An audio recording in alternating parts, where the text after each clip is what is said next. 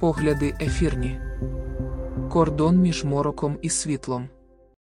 В США кажуть, що підтримка України важлива, як засіб стримування гівно Китаю, який прагне очолити так звану вісь зла.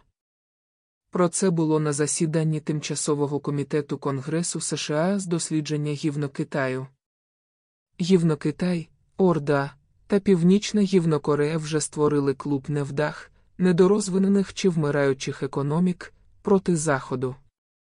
Нарешті ми з вами визнані бар'єром, кордоном між цивілізацією і мороком. Євнокитай визнаний конгресменами основним банкіром та постачальником війни Орди в Україні і найбільшим споживачем гівноіранської нафти. Today, Сьогодні шторм насувається знову. Ми бачимо, як Китай проводить найбільше за мирний час нагромадження військ, щонайменше з часів Другої світової. І він має охочих друзів в Тегерані, Москві та Пхеньяні. Тому ми маємо подумати про уроки історії.